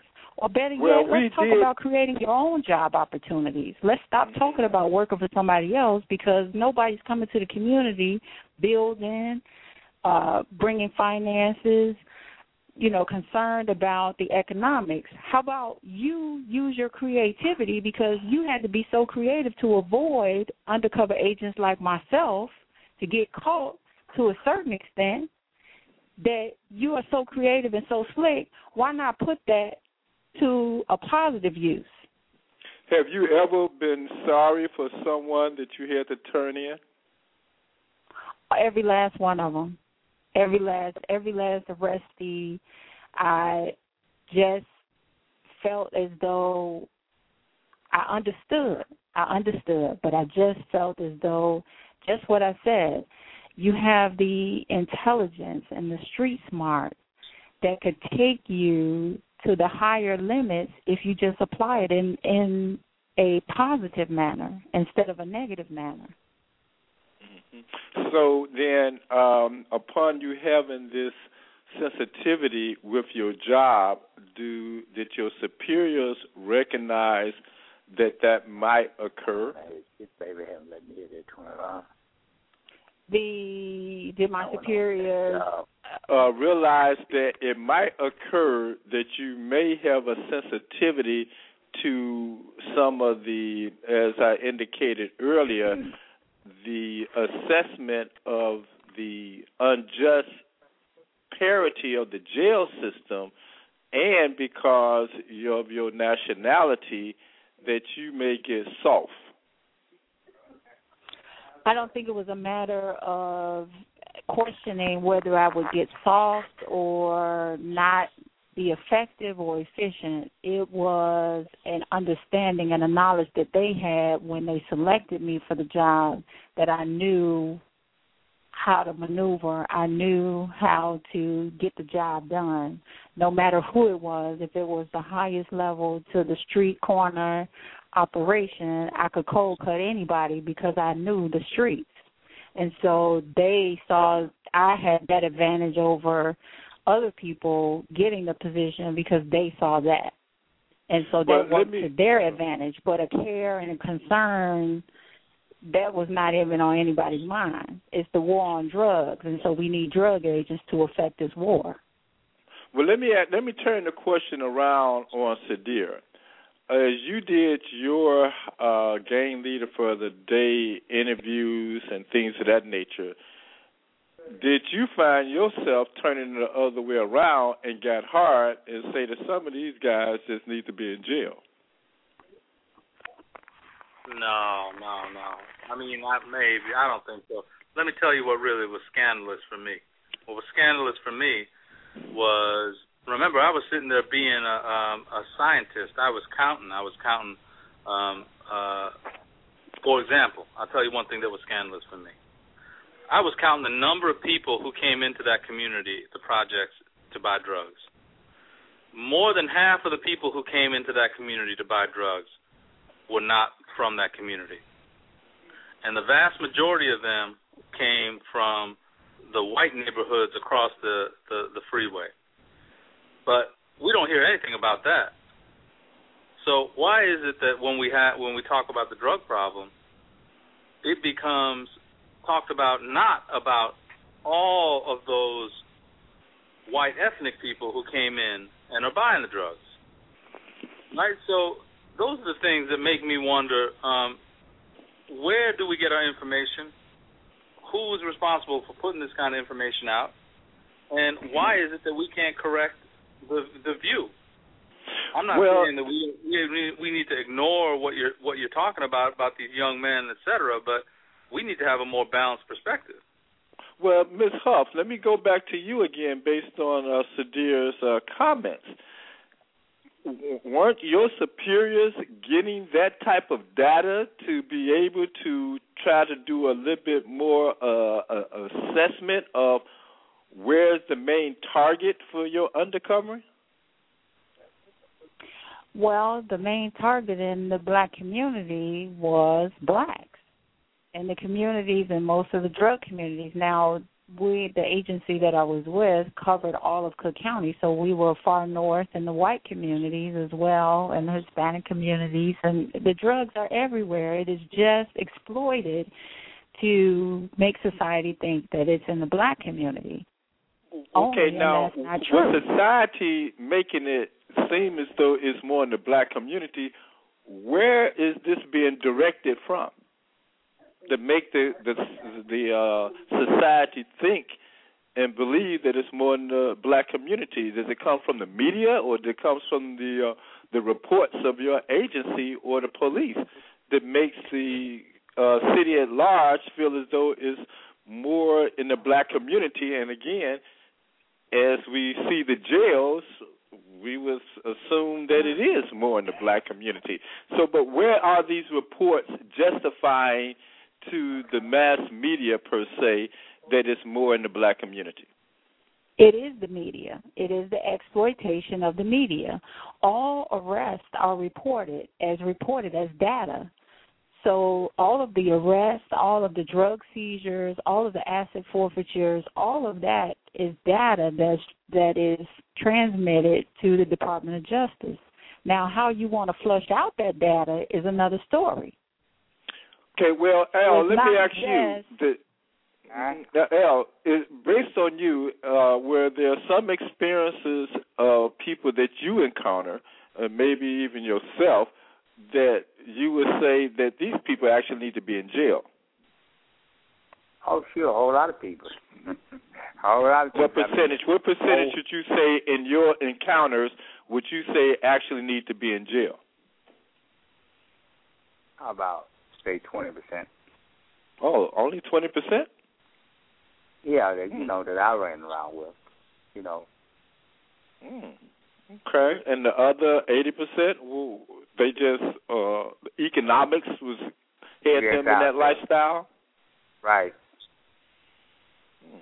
So again, the the the topic basically of our uh, program was uh, a pimp and a hustler, and what it has to do with economics. Um, could each one of you I- address that? Even though, that. pardon? And I answered that question.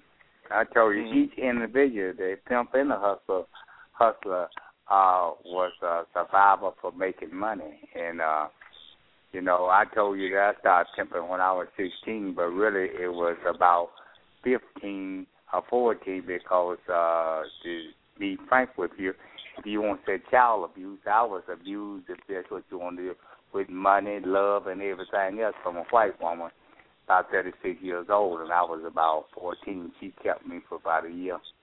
Well, so let that's me when I change really the was turning. How do you decide the difference between a good criminal and a bad criminal, or is there such a thing?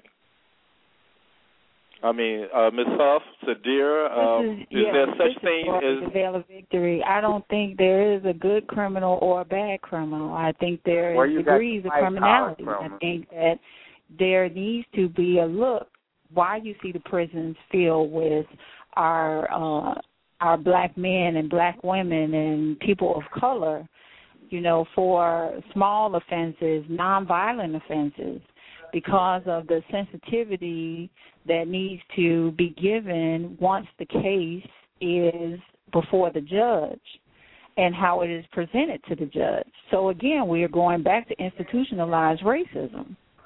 So mm-hmm. how you can never expect a justice system that was never created for the man or woman of color to have a sympathetic ear or sensitivity to the man or woman of color who might have had uh, come from a background where there is no economic opportunities, where there is no uh, social um, support or anything that's given to that community where that individual came from to understand well i'm you know i understand i'm selling drugs and it's against the law but i need to feed my family. I needed to eat. That is mm-hmm. not a consideration. The law is black and white and is very clear. If you do this crime this is the time that is associated with it and if it's presented to the judge in such a manner, then the judge only has to officiate and give the verdict and adjudicate the case and give a sentencing accordingly.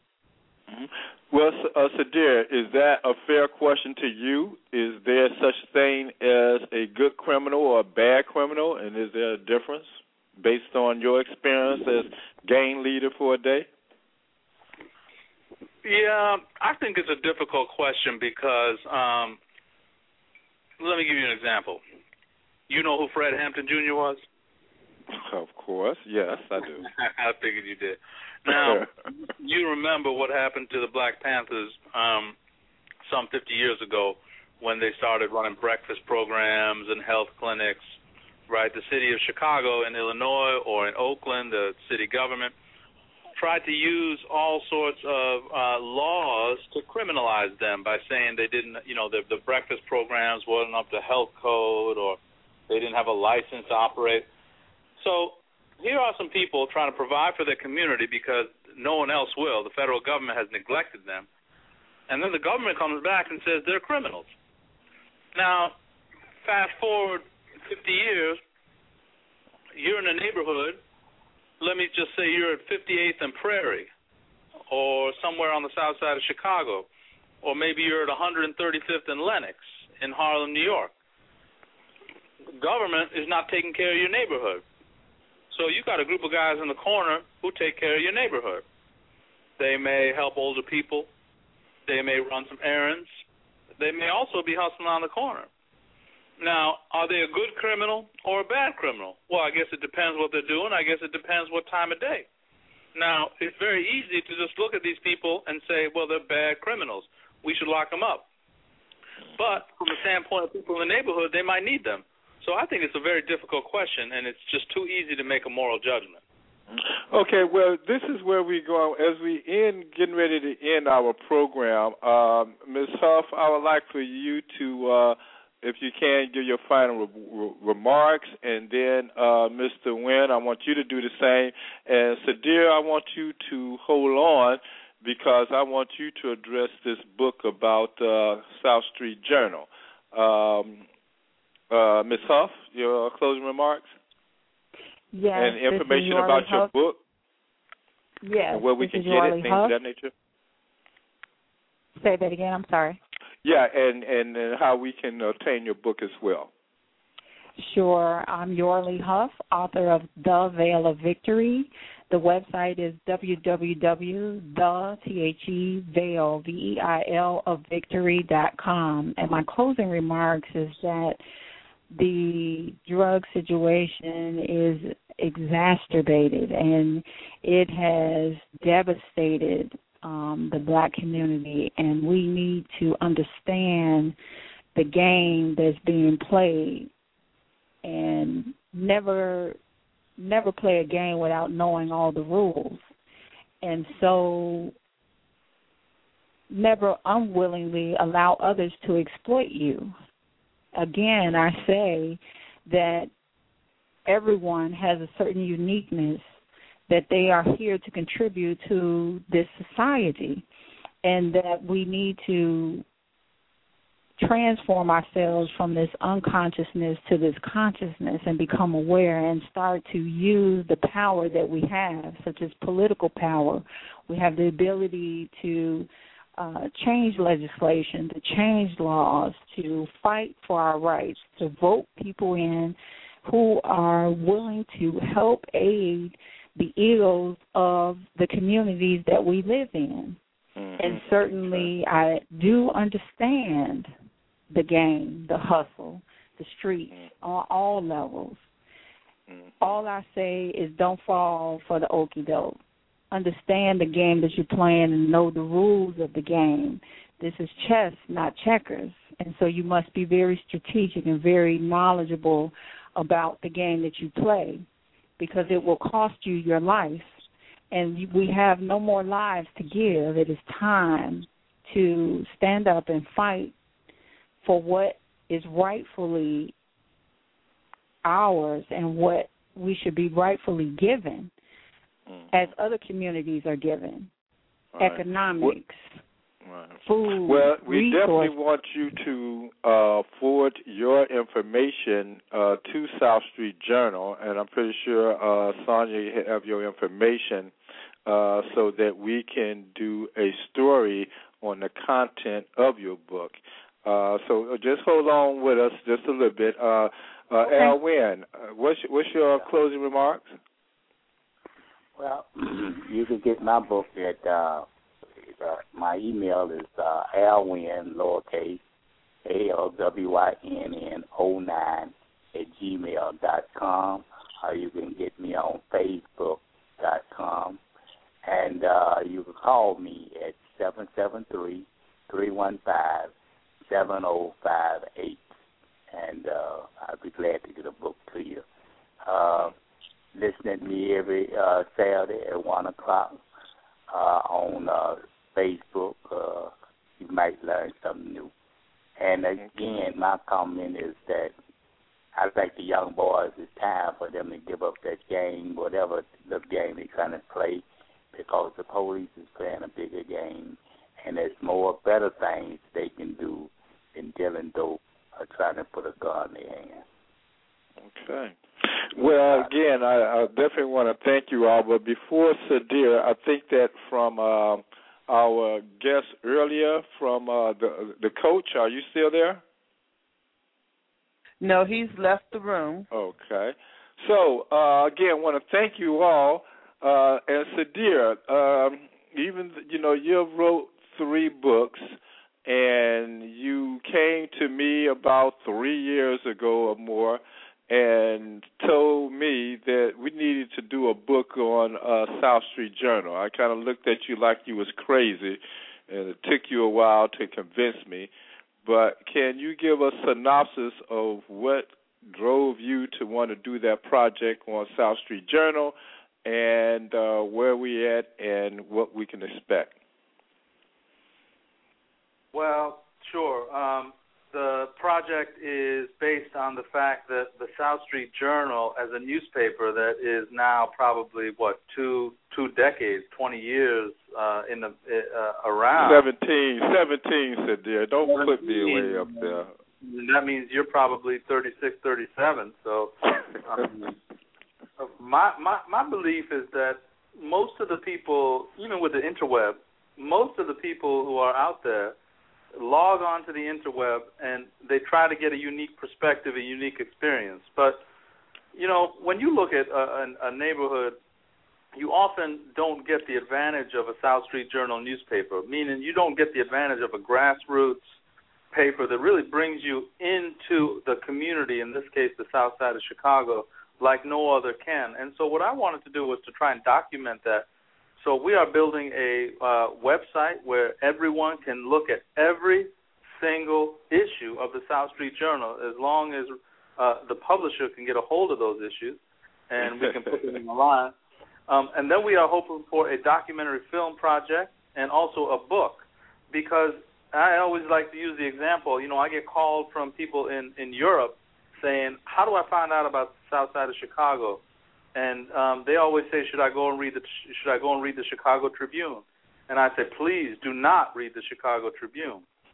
But the problem is they don't know where else to go.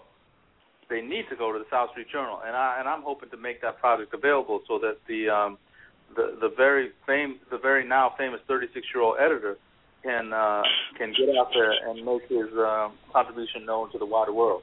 That's my that's what I'm doing. Well, I was 10 years old in 1962 when I lived in uh, Robert Taylor Homes, so um, I know you're talking about my looks and not my age, and I appreciate that. Well, that's that's all right, man. It's my pleasure, and I appreciate your radio show, man. I, I, when when are you going to let me come on and be a guest host with you?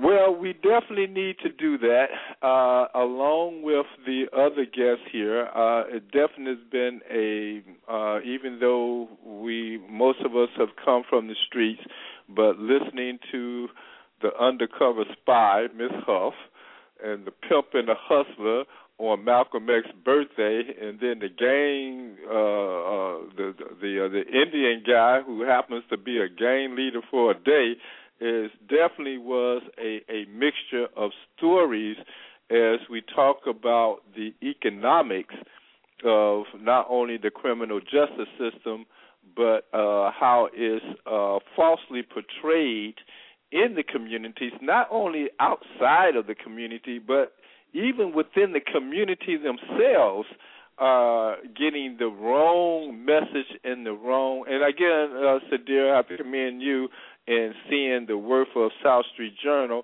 where we have been telling stories like that. We normally don't report crime; we report the uh, the effects of crime and what it has to do with the economic uh, stability of our communities. So yes, we're going to uh, have you on along with the others, and uh, I'm not going. And then as I close out. Um, our co-host Sandra Perdue, Sandra Cassandra. Wait a minute, Sonja Cassandra Perdue is a book writer herself. Sonja, Absolutely. You're listening to Black Wall Street USA. Yes, we want to thank each of you for being in our room this evening. And uh, it has been exciting. And I always love it when I, and I'll be glad when your book is out, Ron, because I love it uh, when people complete processes. It's it's a great feeling, as I'm sure Mr. Wynn knows and Ms. Huff knows and Satira. Uh, it it is one of my book is Black of Say that again. You you said Satera. That's our district uh, coordinator. His name is Sudhir. Sudhir. Thank you. As Sudhir knows also, uh, it is a great feeling completing the process, and uh, he, he's done it three times, so that's that's wonderful. I hope to do the same thing. Black America Asking Ourselves the Tough Questions is a five-part series, uh, question and answers, uh, where Black America does ask answer the tough questions as only they can. Uh, there's 82 questions in the book, and I do hope uh, to travel America asking Black America the tough questions. And uh, book five is uh, Black America, Our Questions Answered. So uh, we've had a few book discussions. I'm not marketing as I should, and we didn't talk about marketing on here, and that's one hell oh of a yeah, thing. correct. Yeah. That's one Right. that's one hell of a thing. We have to do another show on that. Okay. But uh I do hope to go forth this next quarter and do uh quite a bit more marketing. As a matter of fact, Shanae, who was here the other day, she's going to take on setting up some book discussions for me. Bless her heart. Uh, so I'm looking forward to that uh, coming forth in the next quarter. And you can visit my website, asking ourselves the tough questions. Dot com Well, to if order I a can, book or Sonja, Amazon. I know you're getting ready to go off the air, but probably what we need to do also is when Sudhir is in town, have a book uh, discussion on these three books because it just so happens they all relate, even as they relate to your book. All four books have a close relationship uh, to to to the life on- in the streets to a great extent. So we need to do that some type of coordinating. And uh, Ms. Huff, you are in Chicago as well. Is that correct? I am. You are. Yes, I am. Okay, so um, can I give you another assignment, um, Sonja? Ooh, yes, you can, and that'll be Thank fine. I will keep in contact with Miss Huff. Uh, her website is the Val, the Val Victory. Is that correct? Dot com. Yes. Okay, and uh, I should be able to contact her on her site. But my number is three one two two three nine eighty eight thirty five. I'm all over Facebook and everywhere else. And my website, Miss Huff, is Chicago's Black Business Network dot com. And I sure do hope you come over and join us. Thank you very much. You're very welcome. Well, Ron, we have 60 seconds to close out the show. You get final remarks? Well, we are building up for our next summit, uh, July 9th, but prior to that, we're going to have our reception here. As a matter of fact, uh, uh, Al Wynn, uh, June 24th, most likely will be the last reception, the last event at Black Wall Street as we are in the process of moving our office. So we definitely invite the uh, the listening audience to join us on June 24th at our Black Wall Street Economic Summit on uh, June 24th at uh, 6 p.m. Uh, followed by July 9th, where we will have the uh, Summit 16, and then Summit 16 it is going to be a tight and intense agenda as we move uh, within our fourth year of Black Wall Street, uh, moving on to our national convention, which is going to be held in Gary, Indiana, of all places, which is a Thank Black Mr. Wall Carter. Street district as well. Thank you, Mr. Carter. You listen to Black Wall Street USA on CBBN on Blog Talk Radio. Our host has been Ron Carter. I'm Sonja Cassandra Perdue, founder of Chicago's Black Business Network. We're here every Thursday evening, 7 p.m. to 9 p.m. Please join us and be a part of sustaining and increasing black businesses across the country. Thank each of you for being with us this evening. Good night, all.